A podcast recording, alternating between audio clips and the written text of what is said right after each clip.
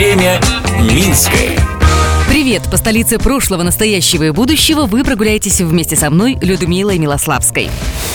Сегодня расскажу, где в Минске можно пройтись по старинной брусчатке, и правда ли, что ее выкладывали немцы после войны. Время минское.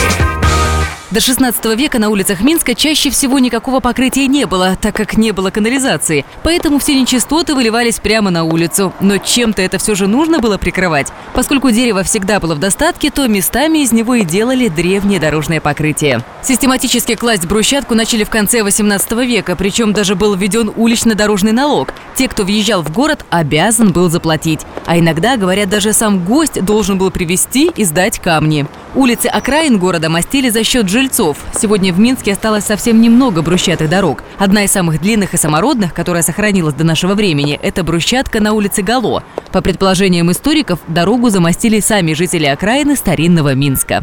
Где же еще в городе можно прогуляться по брусчатке? Это центральные улицы Кирова и Маркса, где они спускаются к Свислочи. Там качественная гранитная брусчатка сохранилась достаточно хорошо. Специалисты полагают, что она, скорее всего, послевоенная. В то время были сложности с асфальтом, и поэтому выкладывали именно такой брусчаткой.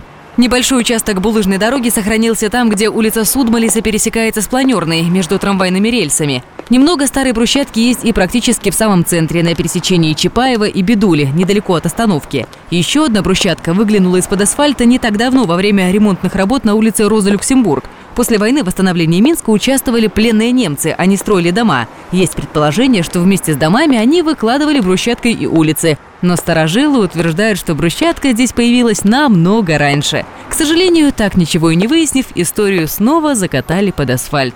Археологи говорят, что самое парадоксальное для Минска то, что брусчатка в большинстве своем сохранилась, и при этом заявляют, что в некоторых случаях эта брусчатка лежит в 2 слоя под асфальтом.